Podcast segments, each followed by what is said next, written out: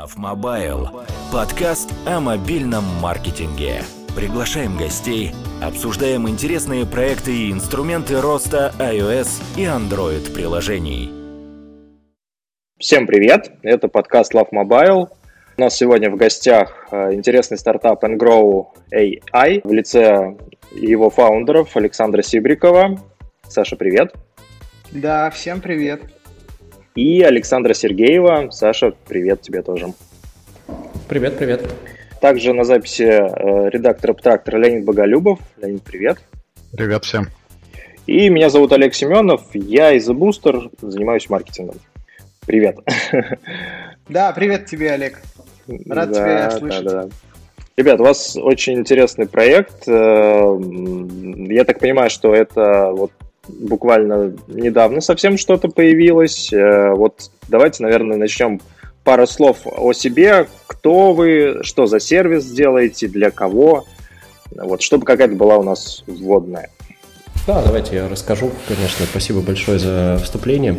Вот, меня зовут еще раз Саша Сергеев, вот, и э, я до этого пять лет проработал в компании Яндекс э, в проекте Едодил на должности директора по маркетингу и по аналитике.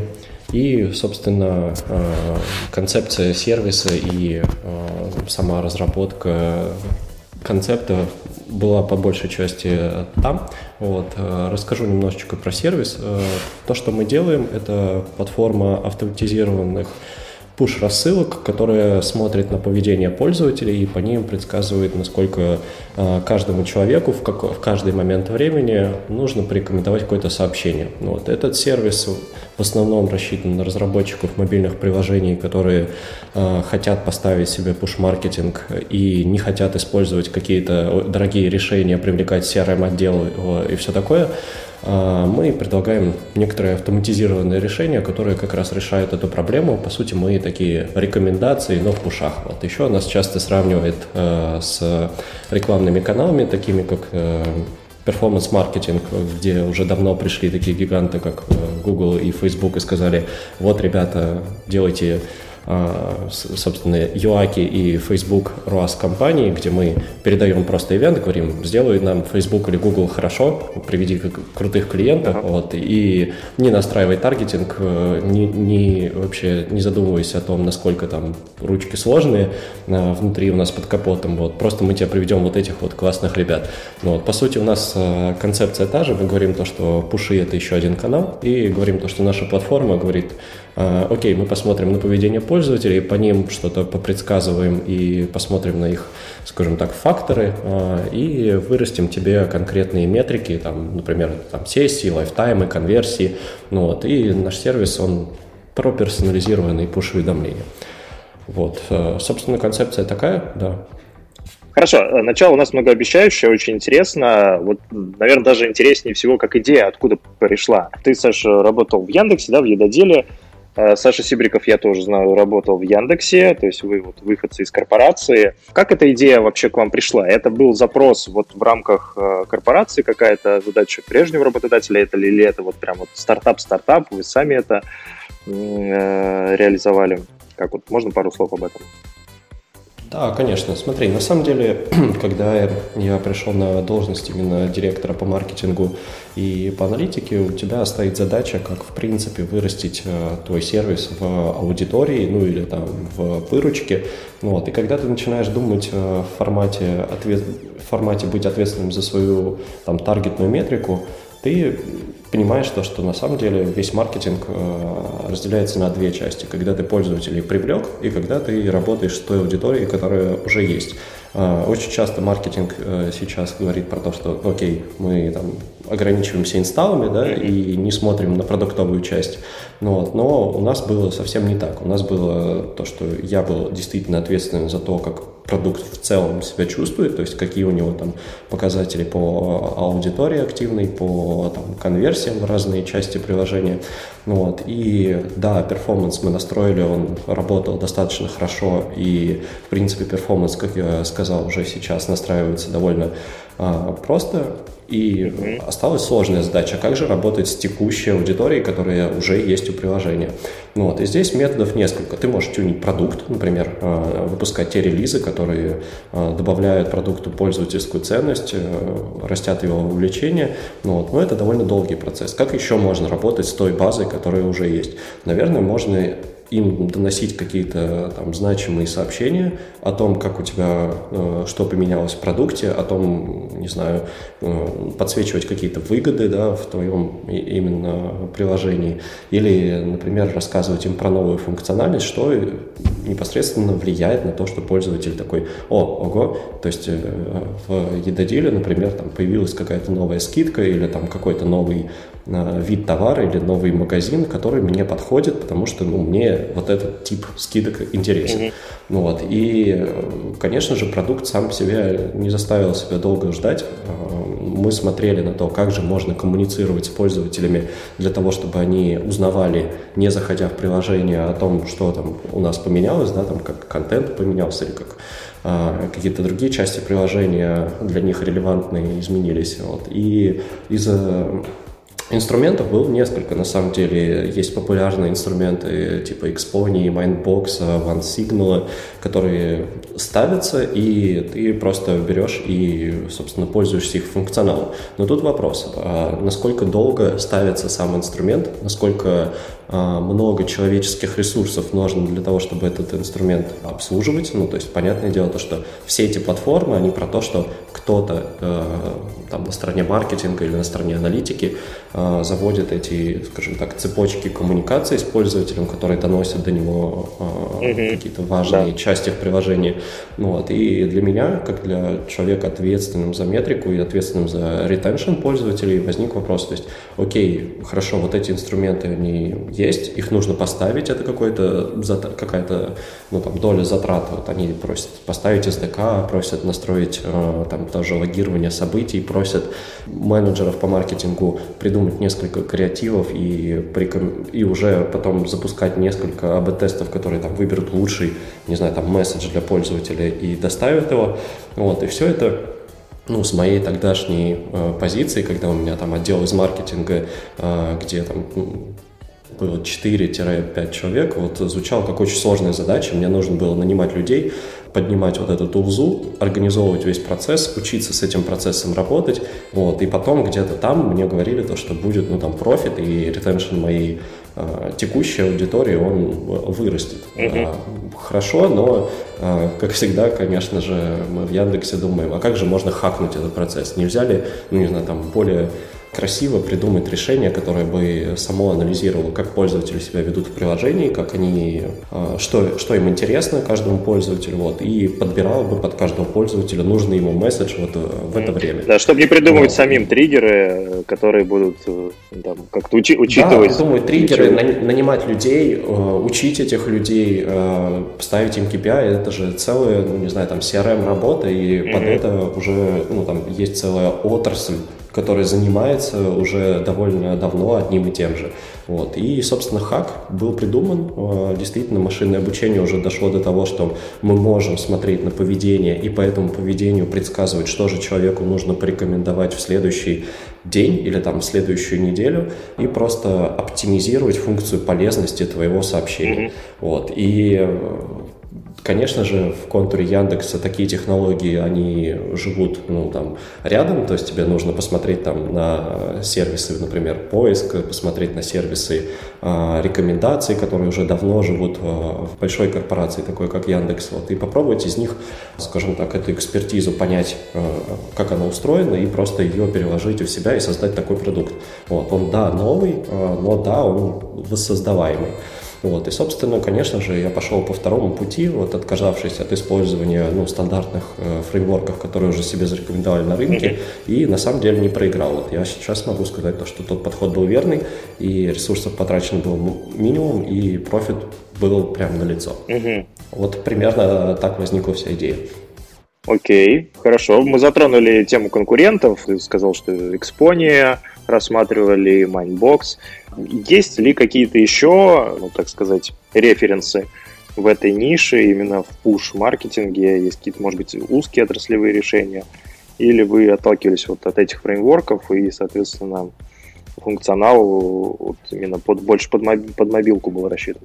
А, ты знаешь, на самом деле все эти а, компании предоставляют функционал работы с мобилом. У них есть SDK и на Android, и на iOS, и на, даже на Unity.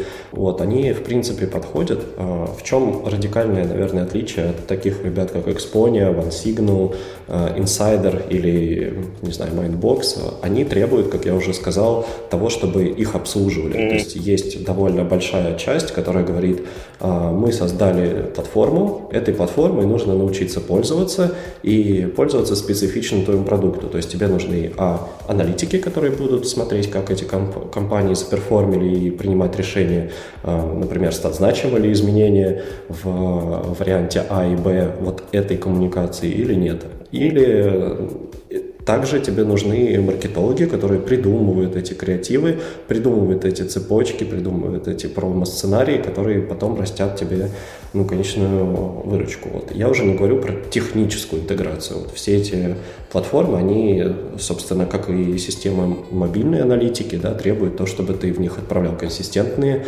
названия mm-hmm. событий, в том, чтобы ты заморачивался с тем, как это должно выглядеть в интерфейсе этого маркетолога. Вот. И здесь, не знаю, примерно э, такая же часть как и продуктовая разработка, вырастает процесс. Вот что, ну, соответственно, накладывает на меня, как на человека, который принимал э, в тот момент решение, ну, достаточно много разных проблем, наверное, mm-hmm. или там специфик, вот, которые нужно решать. Вот, а я просто хотел, не знаю, там, пушами э, рекомендовать пользователям в этот момент что-то релевантное для них. Mm-hmm. Ну, то есть задача для меня формализовалась как простая, а предлагали мне в этот момент э, интерфейс плюс команду плюс э, там, экспертизу разные всякое, вот как, ну, не знаю, целый процесс. Вот, хотя задача вроде была простая. Вот, и хакнуть это как раз э, и было нашей задачей в тот момент. Да, окей, насколько я понял, то есть вы взамен такого тяжеловесного фреймворка, который Э, только там наполовину состоит из продукта, а наполовину состоит из людей и подходов, заменили таким облегченным продуктом на основе искусственного интеллекта, машинного обучения. Мы про это еще, я думаю, поговорим. Сейчас, наверное, вопрос э, вообще в пушах. Э, не знаю, как вы, коллеги, но у меня вот всегда э, к пушу уведомлениям было такое, наверное, предубеждение какое-то, скорее негативное. Можно ли э, вообще, реально ли пушами растить продуктовые метрики? Это ну, действительно работает? Смотри, на самом деле мы как раз э, пришли на то поле, где действительно очень много людей. Почему я вот э, заострил внимание на том, что это тот рынок, где предлагали платформы, но еще огромная часть лежит в поле экспертов или специалистов по маркетингу и по аналитике, которые должны, собственно, эту платформу нормально настраивать, нормально обслуживать и давать пользователю в конечном итоге то сообщение или тот, э, не знаю, там, промо-материал, который ему релевантен. Вот. По сути, мы здесь говорим про то, что специалисты эти в ответе за результат, ну, что прилетит пользователю. Не знаю, взять какое-нибудь приложение в вакууме, если тебе просто летит промо, э, не знаю, там, скидка на все, и э, без контента того, что ты, например, не знаю, если это какой-нибудь там парфюмерный магазин, и ты там интересуешься каким-то конкретными духами, а, а тебе летит, не знаю, там, эй, иди, вот у нас сейчас скидка на туалетную воду, там, совсем другого разряда, ну, mm-hmm. конечно, ты ну, негативно к этому отнесешься, вот, э, конечно же, ну, не хочется получать э, пуши, тем более получать пуши часто, которые совсем тебе не релевантны. Но наша идея в том, что если ты оставил в приложении какой-то там свой пользовательский след или пользовательский путь, который мы гранулярно анализируем вплоть до каждого ивента, например, то, что ты искал конкретный там товар, ты э, кликал на конкретную категорию товаров, ты, например, добавлял их, э, не знаю, там в избранное, ты, mm-hmm. в принципе, выглядишь как человек, который похож на тот э, тип людей, которые заинтересуются конкретной категории товара, и после этого мы тебе говорим с push-нотификацией то, что смотри, у нас появился новый товар, или на него появилась скидка, или, например, то, что у нас обновление линейки именно той товарной категории, которой ты интересовался, конечно же, вряд ли бы пользователи Это будет релевантнее. очень негативно отнеслись да, к, такого, к такого рода э, нотификациям. Да, в любом случае пуши это навязчиво. Навязчиво, и тут для бизнеса надо сказать, что навязчивость это, конечно же, огромный плюс. То есть ты попадаешь в окно внимания пользователя. Когда он видит ну, нечто всплывающее у себя, э, не знаю, там в телефоне, он волей-неволей читает это с лог-скрина или когда этот пуш прилетает как попап. Ну вот. И, конечно же, если ты попал в его пользовательский контекст, его пользовательский сценарий и в его инвестицию, самое главное, в твой продукт, mm-hmm. и он э, понимает, про что тебе прислал, прислался этот пуш. Вот. Конечно же, переход и самого качества сессии после такого перехода, оно иногда даже выше, чем сессия, которая была э, инициирована органически. Мы видим на там, нескольких своих клиентах то, что те сессии, которые мы привели с помощью пуша, иногда даже более качественные, чем те сессии, которые были инициированы пользователем самостоятельно. Ну и тут, э, собственно, следствие очень понятно. Если мы можем релевантно попасть в тот пользовательский опыт, который был э, у человека с этим приложением, то вероятность конверсии, она такая же, а может быть и лучше, чем чем если бы этот пользователь просто зашел иначе. Иначе говоря, мы не про мотивированный трафик, да, который там просто генерит тебе какие-то баунс-сессии. Вот мы, конечно же, про именно рекомендованный и релевантный контент, угу. который лендится в твое приложение и который максимизирует тебе вероятность э, конверсии, ну, либо возвращения. Вот, то есть таргетные метрики у нас были разными. Uh-huh. У нас получалось растить таргетную метрику retention на 10%, у нас получалось растить таргетную метрику конверсии там на 5, на 7%. Вот. Ну и, конечно же, те Конверсии в, э, продукты. в события даже, да, внутри приложения? То есть это надо да, даже, покупку даже, или... Да, да, да, да, в заказ, mm-hmm. покупку, в in-app purchase, э, не знаю, там, в клик на там, следующий шаг, в переход на следующий уровень. Вот, э, бенчмарки разнятся от отрасли к отрасли и разнятся, конечно же, в первую очередь в качестве данных, которые нам на вход поступают. Mm-hmm. То есть если мы действительно можем по пользователю определить довольно гранулярно, как и каким образом охарактеризовалась его инвестиция в нас, ну, в продукт, то есть э, как его ивенты выглядели, да, как эта последовательность сложена, а, то есть что он действительно заходил вот на такого рода экраны, и так они характеризованы, и их э, атрибуты такие, но то мы хорошо можем порекомендовать ему месседж и залендить его в то место и в то время, самое главное, а, в которой вероятность конверсии или вероятность аплифта таргетной метрики, она максимальна. Mm-hmm. Вот, и поэтому тут отвечая на вопрос, да, это, конечно же, работает, но тем лучше, чем более гранулярно мы видим пользовательское поведение. Окей. Uh-huh, uh-huh, okay. Ну, тогда, наверное, вытекающий вопрос, а как вообще, в каких вертикалях э, максимальное применение пуш-маркетингу можно найти? Я предполагаю, это, наверное, Яком это какие-то большие приложения с э, максимально там B2C-шной аудиторией. Может быть, вы на примере своих клиентов сможете как-то область применения обозначить в плане вертикалей. Хорошо, да, давай тут попробую ответить. Вот, э, не буду светить конкретные. Да, конечно, можно вот, просто по вертикалям, то, по ну, без. Но без скажу то, что в Якоме это действительно работает очень хорошо, если э, у приложения настроена передача того, что пользователь конкретно смотрел, кликал и э, заказывал. Вот, это работает действительно прям лучше всего. В играх очень релевантные примеры, потому что игры часто не занимаются пуш-маркетингом вообще, но вот при этом напоминание о том, на каком ты уровне и на том, что этот уровень, например, может быть пройден с помощью там какой-то игровой валюты, вот тоже также работает э, очень хорошо. Ну, то есть гейминг и e-commerce это, наверное, топ-2 отрасли, в которых мы э, видим очень большой профит.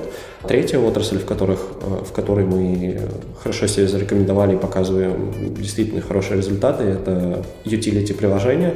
Вот. Тут также могу заметить то, что на самом деле мы сейчас на этапе, когда мы эксплорим отрасль к отрасли и видим то, что в принципе практически в каждой мы можем что-то сделать, да, а, наверное, я скажу тут антипример, да, это может быть подписочные приложения, в которых а, у разработчиков есть офервол на первой странице. Mm-hmm. Это ну, сейчас довольно частый кейс, да, когда по пользователю мы не видим никаких сигналов, совсем никаких, и у него просто э, самая главная конверсия происходит на первом экране, который говорит, э, ты не, не разобрался в продукте, но, пожалуйста, подпишись, мы вот про это. Вот, собственно, в этой вертикали наш продукт работает, наверное, э, менее всего эффективно, но если в таких приложениях, опять же, существует инап э, покупки в следующих сессиях, то тогда там мы можем прирастить и на покупки. Вот. Но если мы говорим про решение задачки как нам на первой сессии, прям на первом оферволе вырастить конверсию, тут мы, наверное, менее всего эффективны. Угу. Вот примерно так по отраслям. Окей, хорошо, понятно. Love Mobile. А можно я спрошу, пока Олег сделал паузу? А, давай. Вот мы начали с, э, нашу беседу с того, что с такой постулат, что тюнить продукт долго и дорого. Вы сейчас, я как-то попытаюсь, попытался сформулировать, у меня не очень получилось, но вы говорите о своем продукте как о каком-то таком волшебном средстве, которое бац и вырастет все метрики, и все будет хорошо, и разработчик будет счастлив, а маркетологи не нужны, и все получится само собой. Мне кажется, это некоторое лукавство, потому что любому разработчику, по-моему, лучше вложить свои средства, силы, деньги и, там, не знаю, какие-то возможности в, первично в тюнинг продукта, а не в пуш-маркетинг.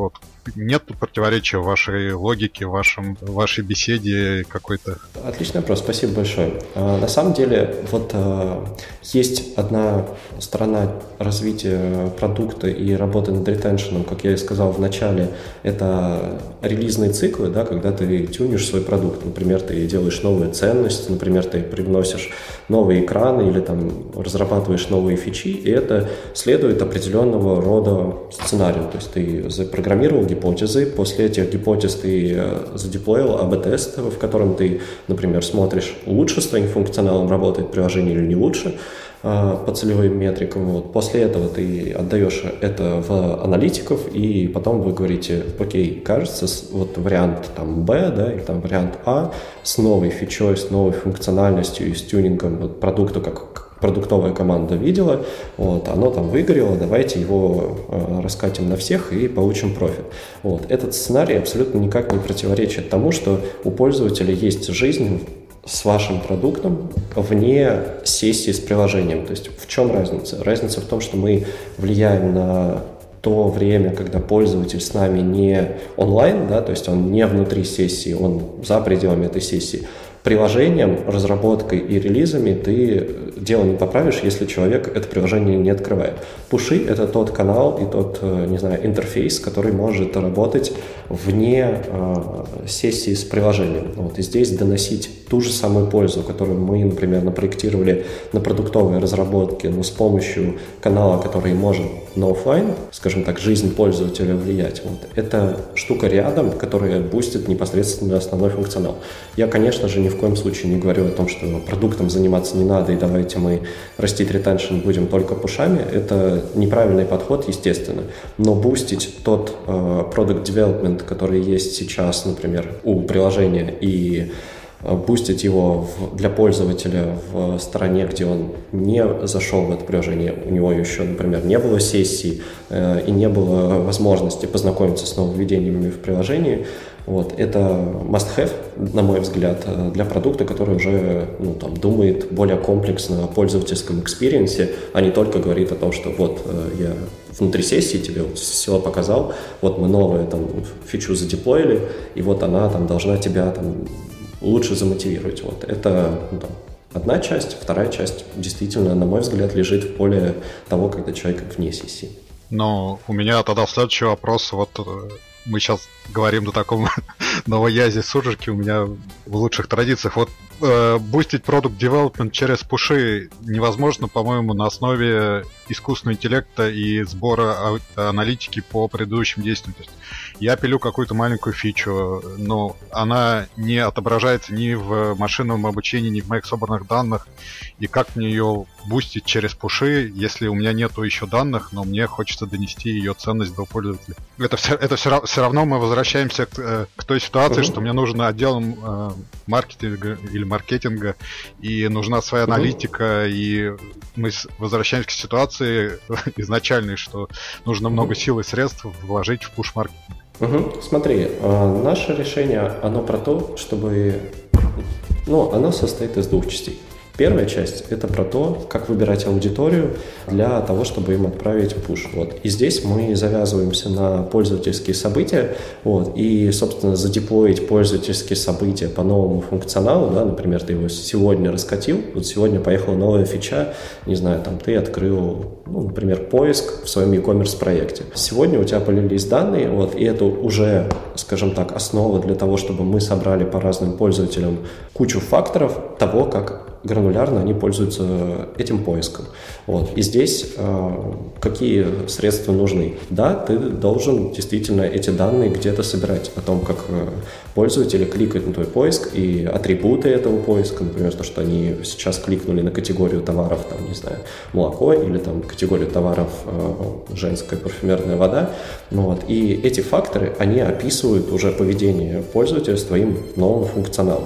Вот. По сути, нам достаточно вот этих факторов для того, чтобы уже понимать, какому пользователю сейчас отправить нотификацию. Следующее, то, что мы просим, это креативы. Мы говорим, окей, продукт, Хорошо, если ты запустил новую, например, функциональность, или ты поменял какую-то какую часть своего продукта, давай попробуем составить несколько месседжей, например, несколько десятков месседжей, которые лучше всего для пользователя опишут ценность этой фичи. Мы называем это сценарий, и мы говорим то, что, окей, часть первая, это мы попредсказывали по пользователю то, что есть определенные факторы и паттерны использования этой фичи. Часть вторая мы просто возьмем с приложения, э, ну, с разработчиков приложения или с сделаем сами, например, 40 разных вариаций того, как мы говорим про этот продукт. Вот. Все, это закрытая уже система, которая, с одной стороны, выбирает пользователей, с другой стороны выбирает самый лучший месседж под этих пользователей. И вся эта система воро... э, да, обучается по какой-то конкретной таргетной метрике. Например, тебе нужно, мы же не в вакууме хотим этот продукт инсталлировать, мы хотим инсталлировать этот продукт для того, чтобы он растил разные, э, ну, на, на, на самом деле, одну таргетную метрику для этого продукта. Мы делаем поиск для того, чтобы, например, люди больше заказывали. Или там мы делаем, не знаю, там поиск для того, чтобы люди больше возвращались. Или там для того, чтобы сессия была длиннее. Так вот, машинка будет выбирать так пользователей и выбирать так креатив, который будет э, отправлен, чтобы максимизировать вот эту метрику. Ну вот, и здесь мы действительно не требуем участия аналитиков или там маркетологов для того, чтобы они, не знаю, там попридумывали различные цепочки, да, там, если пользователь зашел на экран поиска, то ну и потом не заходил три дня, нет, это произойдет автоматически. Мы хотим полечить именно вот эту проблему, в которой э, люди фантазируют э, и фантазируют и тестят очень много подходов. Собственно, также примерно было до этого в performance-buying е. А, как было устроено до этого? Мы говорили то, что мы заведем там десятки кампаний в MyTarget, и какая-то одна из них зацепится. Вот, но нам нужно заводить десятки креативов, десятки, не знаю, там, подходов и десятки таргетингов для того, чтобы хоть одна кампания зацепилась. Как сейчас работает? Ты берешь, приходишь в Google, говоришь, «А, мне, пожалуйста, Google Universal App Campaign, у меня таргет вот такой, пожалуйста, сделай магию. И, собственно, Google действительно делает магию, и ты получаешь э, качество инсталлов хорошее. Вот. Мы, по сути, сделали, пошли тем же путем. Мы говорим, дайте нам таргет, который мы оптимизируем с помощью двух ручек. Первая – это умный выбор пользователей, вторая – это умный выбор сообщений. Вот. И тут действительно маркетолог нужен только на этапе, не знаю, там, опрува и посмотреть, что все хорошо идет. Ну, с вторым кейсом понятно. С первой магией Гугла я вот недавно писал про кейс AdMob, который вот на моем примере отлично сработал, что на маленькой аудитории AdMob э, просто сразу уже практически падает и говорит, что у вас неваленный трафик, вы обманываете и отключает приложение. Поэтому вопрос, какой объем аудитории нужен, чтобы натренировать ваши модели? Они на малых данных могут ровно точно так же падать, как и, там, не знаю, модели AdMob или каких-то других э, платформ машинного обучения. Есть у вас данные? Да, ты полностью прав. Действительно, на трафике, например, в тысячу пользователей, да, которые на вход подается к нашей машинке, довольно сложно соптимизировать, например, 40 креативов. Ты просто будешь получать, не знаю, на каждой выборке по 10-15, и у тебя дисперсия будет настолько велика, что э, алгоритмы очень долго будут сходиться. То есть это произойдет, да, это, ну, то есть они все равно соптимизируются, вот, но просто ты отсрочишь очень сильно то время, за которое эти алгоритмы оптимизируются. То есть уменьшая количество выборки, ты увеличиваешь количество ожиданий, за которое ты ну, там, получишь действительно сходимый результат э, в алгоритме. Но на нашей практике, если мы говорим про приложение, у которого есть хотя бы там, например, 10 тысяч DAO, вот, это уже работает хорошо. Mm-hmm. То, что больше, чем 10 тысяч DAO, будет работать лучше. Меньше, да, действительно, мы имеем проблемы холодного старта, но, вот, но эти проблемы холодного старта мы сейчас вот активно пытаемся решить эвристиками, на самом деле. Вот. И тут э, первое – это поставить эвристики, второе – это, да, мы говорим то, что, смотри, э, наш уважаемый клиент, мы действительно понимаем то, что трафик на нас льется очень небольшой, нам нужно время для того, чтобы алгоритмы сошлись к э, оптимуму. Ну вот, и это время будет дольше, чем там, наши стандартные там, одна неделя, например. Вот это там, будет две, это три недели. Вот. А, так что здесь ты полностью прав. Действительно, проблема холодного старта, что в performance-buying е в Гугле или в Фейсбуке, что у нас она ну, там, остается. Да? Мы не в вакууме живем, вот, и алгоритмы действительно дообучаются и обучаются на там, датасете. Окей. Okay. Э, сказал, что 10 тысяч DAO, да, окей, okay, это понятно, но, насколько понимаю, дают доступ к пушам далеко не все юзеры. Как вы с этим работаете? Есть ли тут какие-то практики, или вы просто там, воспринимаете как данность, что там часть юзеров, угу. какая, кстати, интересная часть, просто отваливается из вашей яйца? Да, хорошо. Отличный вопрос на самом деле. Вот по практике, опять же, не буду называть там проекты, да, но, наверное, назову медиану, которая сейчас э, в поле mm-hmm. зрения вот, э, моих проектов. Э, медиана на уровне между 70 и 80 процентами дают approve. То есть, э, если mm-hmm. приложения поработали над туториалом так, что объяснили, почему они запрашивают push-нотификацию, и сделали это ну, там, около первого экрана, то примерно 80% говорят, да, да, хорошо, пушьте меня. А на самом деле, насколько вот э, мой опыт позволяет судить, я не видел проблемы, где пользователи отписываются от push-нотификаций навязчивых. То есть э, для пользователя зайти в настройки и сказать «больше не хочу», получать от этого приложения нотификации, это довольно редкий кейс. Плюс сейчас в Android, не знаю, насколько в iOS, есть такая сущность, как каналы. Вот. Каналы позволяют тебе отписаться не только, ну, не от всего приложения, а от конкретного треда своих сообщений. Например, если ты социальная сеть, то у тебя, например, есть э, трек, э, собственно, транзакционных сообщений, когда тебе оно пришло, и ты получаешь, ты получаешь сообщение, что тебе кто-то написал. И есть, например, промо, да, там, маркетинговые пуши. Вот.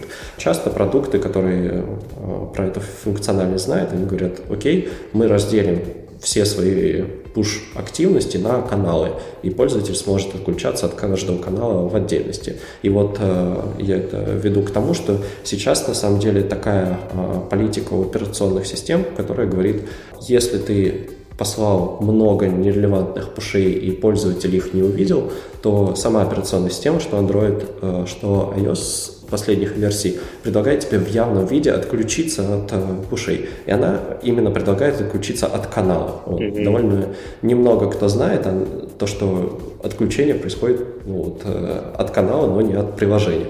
Вот. А это, ну, не знаю, там, первый point. Вот. Второй point э, заключается, не знаю, там, в специфике работы с э, кастомными OEM операционными системами, там, Xiaomi, э, да. ну, Huawei, Huawei это вообще отдельная история, да, Huawei там ну, собственная вообще про это специфика, да, и этот HMS лежит в поле доставляемости сообщений. Например, многие OEM говорят то, что если есть режим недостаточного заряда батареи, или есть режим, э, например, э, сна, или есть режим, не знаю, ну там сейчас уже фантазирую, но есть несколько режимов, в которые система смотрит на такой э, флаг, как priority.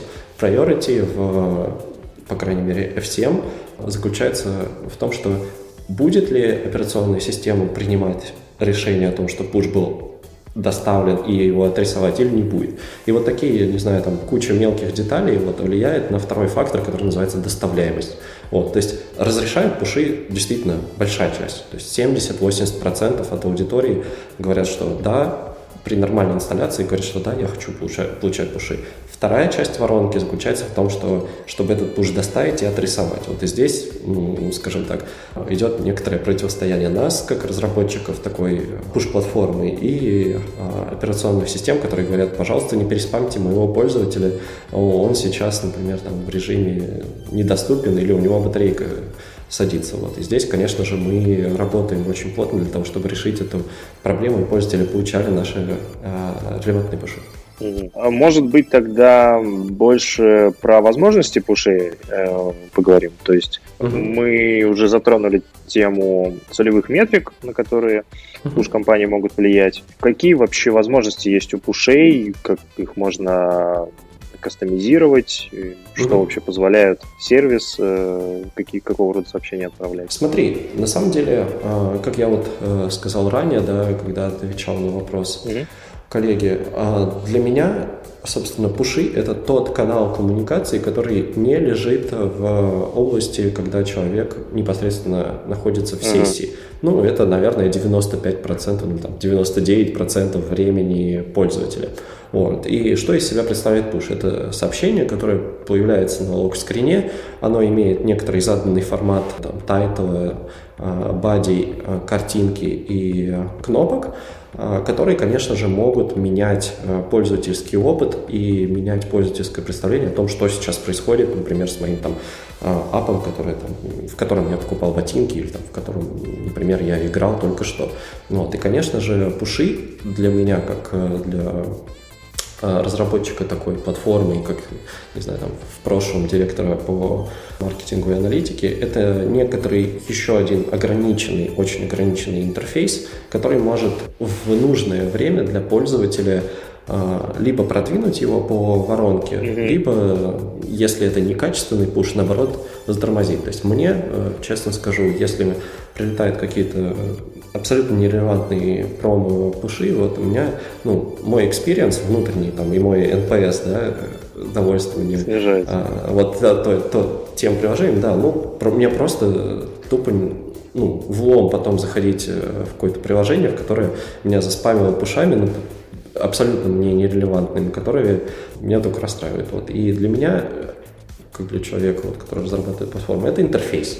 Вот. Это реально такой ограниченный интерфейс, в котором есть свои правила, вот, и нужно аккуратно соблюдать пользовательский опыт и смотреть на пользовательский опыт и его продолжать, развивать. То есть, если человек, например, застакался на каком-то там уровне или не разобрался с функционалом, или, например, он новичок и только пришел в приложение, конечно же, мы знаем, мы как аналитики, например, знаем, ну, что лучше всего сделать следующим шагом, о чем лучше всего рассказать в своем приложении, о своем приложении следующим шагом. А, не знаю, приведу какой-нибудь пример, например, то, что когда новичок пришел там, в один e-commerce проект, там, в отрасли e-grocery, в Калининграде, и там появился новый магазин в этой платформе, и этот магазин действительно, я тогда ездил в Калининград, он стал крупным, то есть очень большое количество пользователей про это не знало. Ну, то есть вот просто не анализировав бы грануляр, с гранулярностью, не знаю, да город, пользователь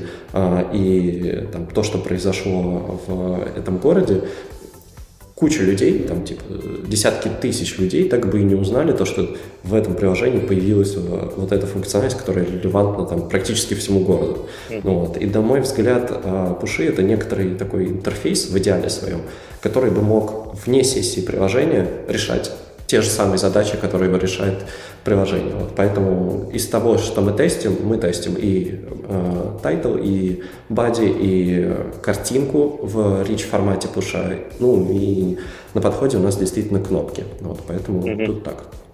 То есть те пуши, которые сегодня 90% там, процентов приложения отправляют, это ну, какое-то промежуточное звено эволюции, да, то есть э, на самом деле пуши могут больше и быть и точнее. Да, да. Да. Ага. Да. Здесь я бы, конечно, отделял транзакционные пуши, да, которые нам присылает там банк или социальные сети, от тех пушей, которые действительно продуктовые, которые продолжение от интерфейса. Uh-huh. Вот. И в моей конфигурации, конечно, мира это работает так же, как интерфейс. То есть продолжить человеку, например, сказать, что смотри, у тебя заанлочился вот этот вот сундучок с голдой, и ты вот в шаге от этого уровня, да, там, от следующего, вот этот сундучок сейчас поможет тебе перейти, а я уже потерял всякую надежду, не знаю, пробовал, пробовал этот уровень, э, пройти, но у меня не получалось, босс слишком сложный, и тут мне говорят, вот с этим сундучком наконец-то ты пройдешь, блин, я бы на самом деле купил, и в моей ну, картине мира пуши полезные, это вот про это. То, что вы продолжить э, эту сессию, которую уже там пользователь совершил, он уже проинвестировал в нас, от приложения осталось только, ну, э, скажем так, дать ответ. Ага. И, на мой взгляд, пуши, да, это некоторый ответ. Вот и в идеале своем как, как бы платформа, анализируя данные, анализируя а, пользовательские состояния, анализируя предыдущие открытия, она про это. Она про то, чтобы подобрать все-таки вот тот месседж, который поможет дальше пользователю продвинуться по воронке. Классная картина мира, она мне импонирует. В ней пуш-уведомление не кажется чем-то чужеродным, чем-то ну, типа, мешающим. Наоборот, это действительно активность вне рамках сессии, которая и полезна пользователю, и полезна продукту. Окей. Да, ну это бюджет. Мы, вот, наша глобальная цель такая. Отлично. Ребят, может быть, чтобы тем, кто нас сейчас слушает, было чуть полезней, может быть, сможете поделиться какими-то там, хорошими практиками в пуш-маркетинге? То есть, что делают сейчас, что вообще можно делать?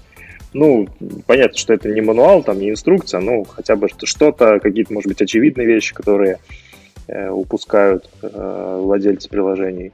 Угу, да, хорошо, давай, не знаю, там ну, например, три. Да, топ-3 вот, топ совета по да, пуш-маркетингу. Да, топ-3. Топ-3, да. Первое – это вся ваша аудитория действительно поделена на сегменты, которые уже очень давно придумали в отрасли, которые называются RFM. Вот. А на самом деле достаточно взять RF, то есть насколько давно и насколько часто пользователи заходят, а, и где они сейчас по своей пользовательской воронке. И те люди, которые зашли, присоединились к вашему продукту недавно, они, конечно же, хотят услышать от приложения, от приложения ну, некоторый свой, а, не знаю, там, инвойс, некоторый свой тон of voice, который поможет им разобраться. То есть они еще только пришли, они посмотрели, они либо были удовлетворены, э, либо были удовлетворены, либо им не понравилось, но, как мы знаем, кривая ретеншн выглядит так, что самый э, такой драматик э, fall происходит в первую сессию. То есть в первую сессию приложение, э, в первую сессию с приложением человек решает, будет ли он дальше продолжать э, пользоваться им или не будет. Ну вот. И здесь, конечно же, очень важно настроить первый пуш-маркетинг э, сценарий на тех новичков, которые э, действительно по-разному заджойнились. У них есть разные атрибуты. Кто-то там, например, э, заджойнился из э, одной части страны или там mm-hmm. одной части мира. Кто-то заджойнился с показателями того, что у них там очень маленький э, экран телефона, вот он не разобрался. Вот знает э, гранулярно э, атрибуты пользователя, который только что вошел, а вы его, например, только что привлекли за там, какую-то ну, значимую для себя бюджет, вот, зная его все эти атрибуты, выстроить первую цепочку, которая пуш уведомлений, которая поможет ему сконвертироваться в а, активного пользователя, очень важно. Не знаю, это прям ну, не знаю, не 70, но 60% успеха пуш-маркетинга лежит там в поле первой сессии работы около нее. Ну, вот следующее, наверное, а, о чем хочется сказать, наверное, номер два пуш-маркетинга, это то, что работает а, у людей так, что люди просто забывают про ваше приложение. Не нужно строить из себя иллюзии, то, что даже если человек активно пользовался какое-то время вашим приложением, он просто про это забудет. Вот. Поэтому устанавливайте уровень push-давления таким, чтобы пользователь хотя бы раз в 4 дня по нашей практике получал а, хотя бы одно уведомление. То есть нельзя пользователя оставлять без а, вообще какого-то участия. Да, у него на мейн-скрине ваше приложение там стоит, не знаю, там 45-м или 18-м, вот, и он туда просто не долистывает. Очень простые правила говорят о том, что люди просто забывают про ваше приложение. Вот. И даже если вы подсветите самым простым образом, что я существую, вероятность того, что пользователь зайдет к вам, она увеличится. Вот, да, это работает. Okay. А, третье, это действительно очень аккуратно относитесь к тону voice вашего приложения. Вы имеете дело с инвестициями пользователей. И, на мой взгляд, вот я бы здесь порекомендовал а, не знаю, подход и практику того, что каждая сессия пользователя, она как-то характерна. Он взял и своими силами, не знаю, там, стал кликать эти товары. Вот, он в вас уже внес нечто, а, нечто контентное пожалуйста, используйте эту информацию э, для того, чтобы выстроить с ним диалог. То есть он уже вам что-то сказал, даже не говоря, э, не, не прописывая ничего в явном виде, он уже вам о себе что-то сказал, что он там кликал вот сюда, что он дошел там вот до этой точки в уровне, что он, не знаю, там внес вот такие-то параметры, он уже вам что-то сказал. Вот. Это очень хорошее место, откуда можно начать диалог. Вам что-то было сказано, и вы, если вы сумели это затрекать, то, пожалуйста, ответьте на эту инвестицию. Последняя сессия пользователя, которую вы сейчас видите, она показательная. Вот, пожалуйста, отреагируйте на нее и э, скажите человеку что-то на это. Вот, э, наверное, три практики таких. Их на самом деле, конечно же, гораздо больше, но вот три точно есть. Супер. Супер, отлично, спасибо. А, ты сказал, что важно учитывать э, входные данные пользователя. А позволяет ли nGrow работать, э, использовать в качестве сегмента источник трафика, откуда пользователь приходит? Да, конечно, мы, как и там, самые, самые популярные мобильные аналитики, конечно же, видим, куда пользователь пришел. Вот мы интегрированы с несколькими инструментами и можем забирать данные из популярных трекеров и популярных аналитик, ага. которые помогают нам определять как раз э, откуда пользователь пришел, и эти фичи, конечно же, ложатся в основу того, э, как с пользователем выстроить диалог. А вот как по вашему опыту сильно влияет канал закупки на простройку push-коммуникации, push-компании с пользователем? Или сам канал не очень, а вот э, если мы говорим про фичи, которые связаны с там ad group, да, например, или там ага. э, даже если спуститься на креатив, то эта фича довольно сильная. Не скажу, что она там в топе, ну прям самая сильная, uh-huh. да, в топе все-таки там немного друго, друг, другого рода показатели всегда э, выбиваются. Но это точно значимый кусок данных, который помогает нашим моделям определять решение. Угу. Love Mobile. Тот, э, я как программист в прошлом и настоящем все-таки меня интересуют технические вопросы. Вот как работает искусственный интеллект? Он собирает данные о вашем SDK или можно его натравить на данные, допустим, Яндекс э, от метрики? А, как... Э, С отметрикой, учи... кстати, есть интеграция? Да, есть. Э, спасибо за вопрос. Э, э, это все или есть какая-то вторая часть вопроса? А, ну давайте, давайте частями. Да. Ага. Да, конечно же. У нас сейчас есть SDK на Android, и сейчас мы активно разрабатываем SDK iOS. И оттуда мы получаем данные и можем отправлять push-сообщения. Вот. И, конечно же, мы интегрировались и с отметрикой, и с несколькими самыми популярными сейчас фреймворками, которые собирают данные.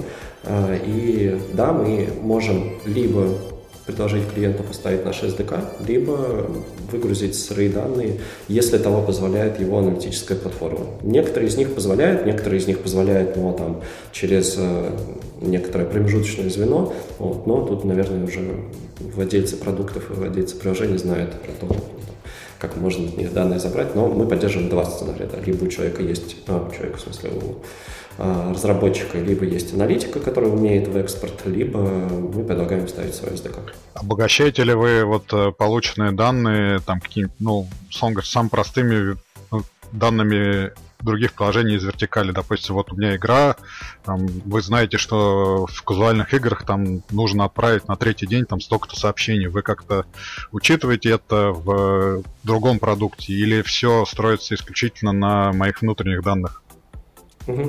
Нет, не обогащаем данные, то есть мы не матчим по какому-то идентификатору э, данные там конкурента или там данные клиента. Нет ничего такого, продукты у нас живут отдельно. Экспертиза, которую мы получаем по вертикалям и сами сценарии push-нотификации, конечно же, связаны. Если мы видим то, что получился успех какой-то из э, продукта вертикали, то, конечно же, мы его предложим э, клиенту из другой вертикали. Конечно, ну, то есть экспертиза внутри InGrow, она масштабируется на все продукты, но, но не данные. То есть мы не матчим между собой пользовательские базы. А вот внутри вот сам фреймворк искусственного интеллекта это какой-то стандартный, я не знаю, какой-нибудь там, ну, я сейчас, может, глупо скажу, какой-нибудь PyTorch или там, не знаю, TensorFlow или у вас какие-то свои наработки?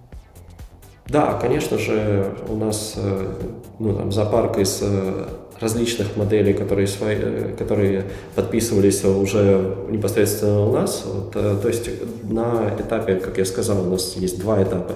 То, где мы выбираем пользователей, да, то есть выбираем таргетинг, вот, там в основном классификаторы и лог-регрессии.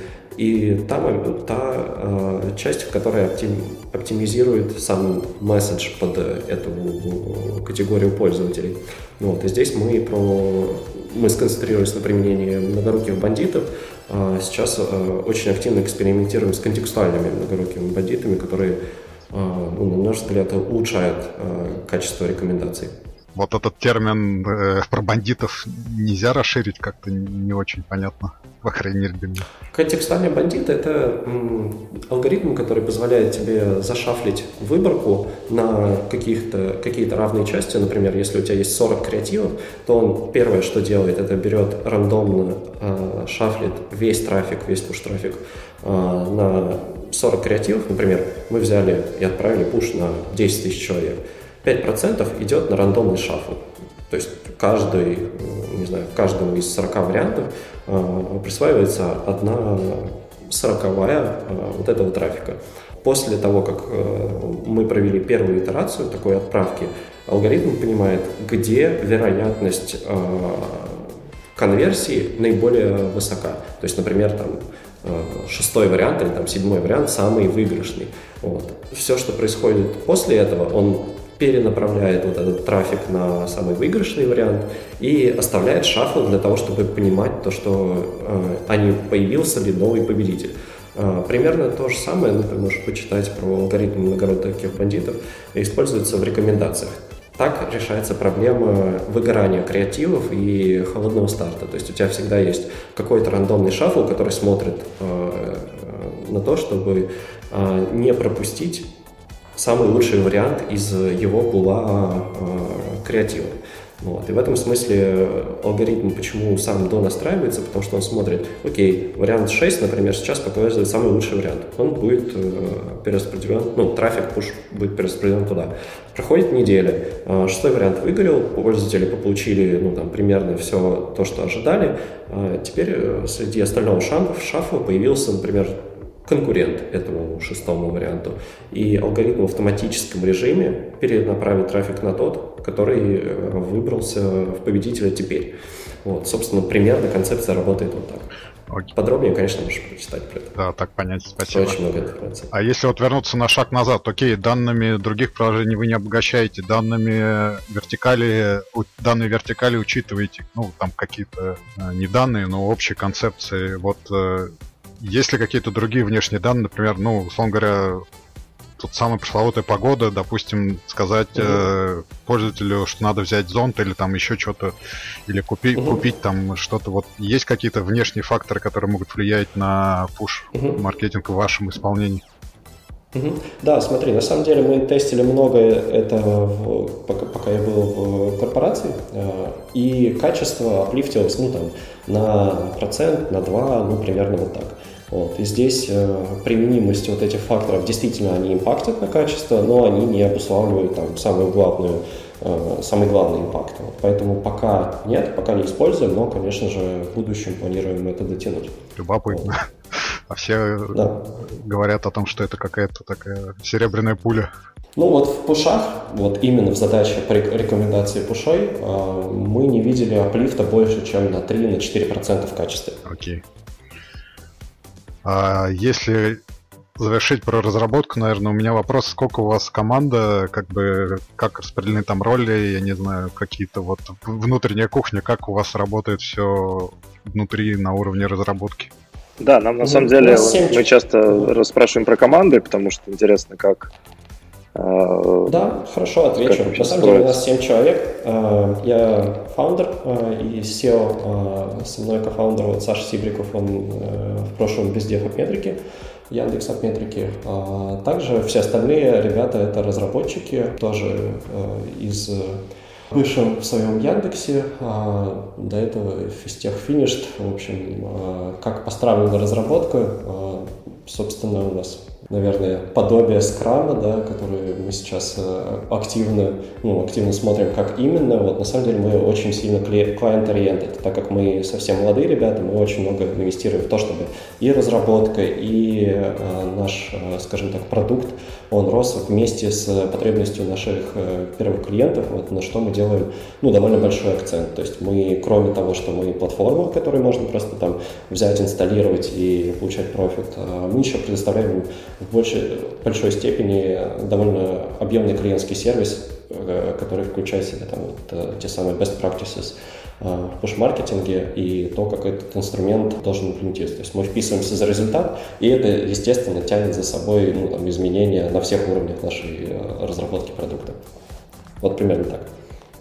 А если вот вернуться в самое начало, директора и ведущие там какие-то менеджеры компании Яндекс уходят, ну, одной из крупнейших IT-корпораций в России, не знаю, в мире, наверное, уходят делать свой продукт, проект. Э, вот не, не было страшно. И как-то вот есть какие-то психологические у вас были проблемы, я не знаю, вопросы, потому что ну, у нас Олег, наверное, единственный, кто э, работник по найму, мы все тут либо малый, малый бизнес я, либо большой бизнес вы. Вот э, повторили бы вы то же самое еще раз? Ну, я так точно да, э, потому что, конечно же, огромная корпорация накладывает на тебя некоторые рода ну, там, свои правила, да, ты должен разрабатывать и делать там то, что вынесено общей стратегии компании. Но, вот, конечно же, это временами очень сильно конфликтует с тем, что ты хочешь сделать.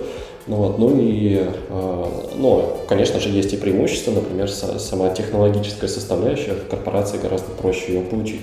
Вот. Тем не менее, конечно же, вот этот опыт, который мы сейчас переживаем как стартап, который э, вышел и предлагает рынку довольно новаторский продукт, на мой взгляд, э, в этой отрасли, ну, вот это очень интересно. Интересно, как по-разному реагируют различные там, представители продуктов и вертикалей. То есть от неописуемого счастья и восторга и веры беззаветной в эту идею и там, полного согласия до там, не знаю, там, первого скрининга, когда тебе говорят, ой, непонятно, а, что это действительно работает, вот, и потом после этого, не знаю, проводишь две-три встречи, говоришь, что вот смотри, результаты такие, вот там у вертикали рядом с тобой вот это все получилось, вот и давай попробуем, ну и ребята такие, окей, ладно, кажется, действительно no bullshit, и хочется попробовать. Вот. Но иногда работать с возражением действительно там, этого опыта в корпорациях не получишь, и свой продукт настолько сильно,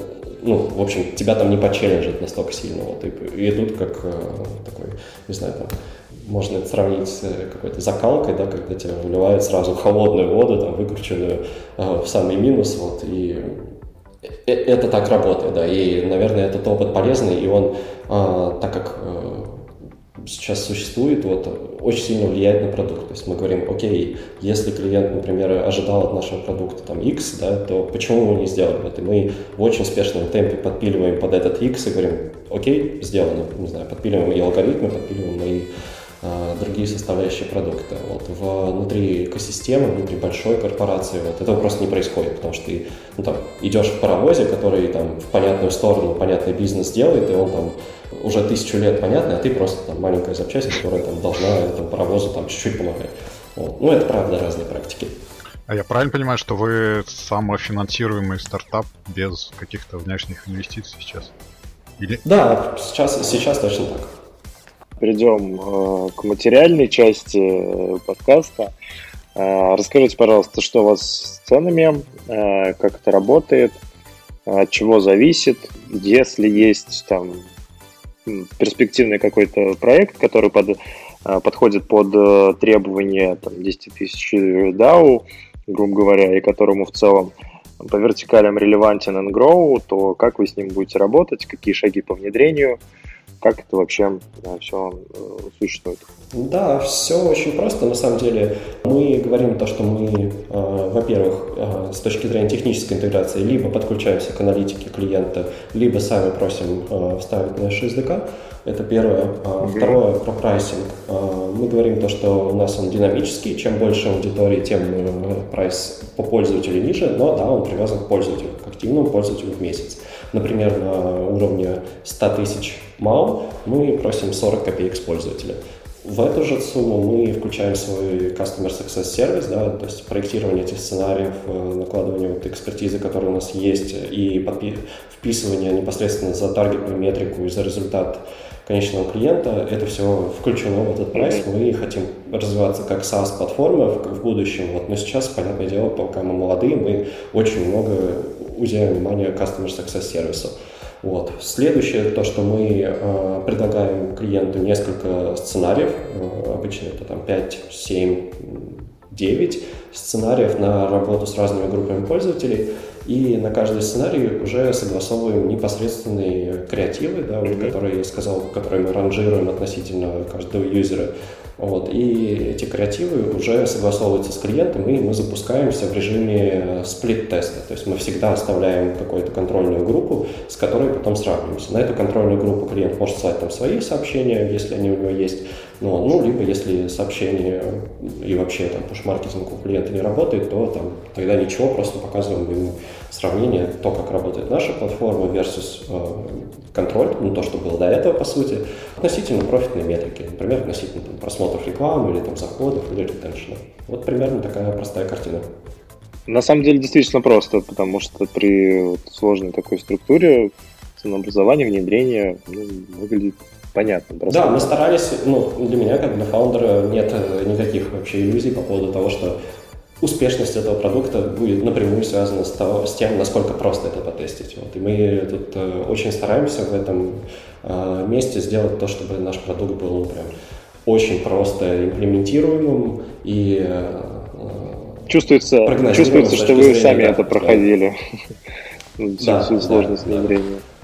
Окей, а какие планы развития? То есть, э, вот, может быть, есть какой-то traction, куда вы хотите двигаться, покорять там, например, бурж рынки как вариант, или наращивать функциональность здесь, в России, на текущих клиентах? Да, у меня нет иллюзий по поводу того, что наша история сугубо венчурная, то есть действительно мне э, как фаундеру очень важно э, иметь traction, и действительно мы сейчас активно общаемся с многими представителями рынка и многими владельцами приложений. И выход за пределы России абсолютно возможен, и я думаю, это наш кейс, потому что сейчас, э, повторюсь, ну, истории, которые позволяют имплементировать push-маркетинг так просто и получить вот эти вот самые релевантные пуши для каждого пользователя, которые растят таргет, э, ну, ты пока такого не получишь. Ни от Expo, ни OneSignal, везде, э, и в Европе, и в US проблема похожая. То есть людям нужно организовывать отдел маркетинга для того, чтобы захостить этот процесс. Вот мы стараемся сделать э, платформу, которая э, делает это, э, эту часть ненужной, вот, и предложив за это, конечно же, ну, справедливый прайс. Поэтому масштабирование на US и на Европу – это ну, абсолютно наша сценарий. Окей. Okay. А насколько вот, текущие клиенты сейчас определяют ваш бэклог, скажем так? Ты говорил, что в целом есть практика допиливания под конкретные запросы. Вот насколько сейчас она широка?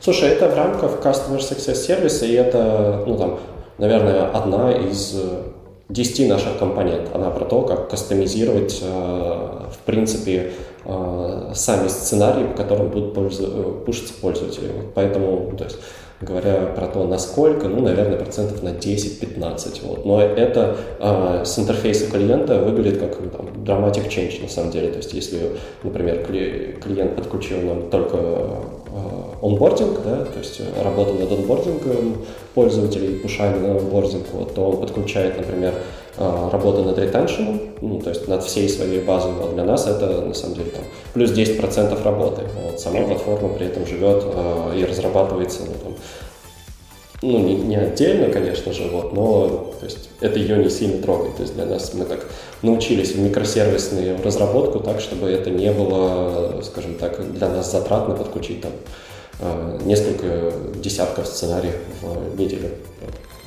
Я правильно понимаю, что внутри вот одного клиента меня я могу работать и над онбордингом, и над LTV, там, и над покупками, и, и вот все это делится гранулированно на сценарий, и каждый может прорабатываться внутри платформы своим как, какой-то базы, я не знаю, искусственным интеллектом. Абсолютно, абсолютно. Все именно так, да. И мы вот очень долго, собственно, работали над тем, чтобы создать инфраструктуру под это. То есть инфраструктура определяет то, насколько нам легко масштабировать вот такие вот сценарии внутри одного клиента. Вот. Ну и, собственно, да, это мы делали вот в течение вот этих вот, а, не знаю, последних четырех месяцев. У меня последний вопрос. Что значит буква N в Ngrow?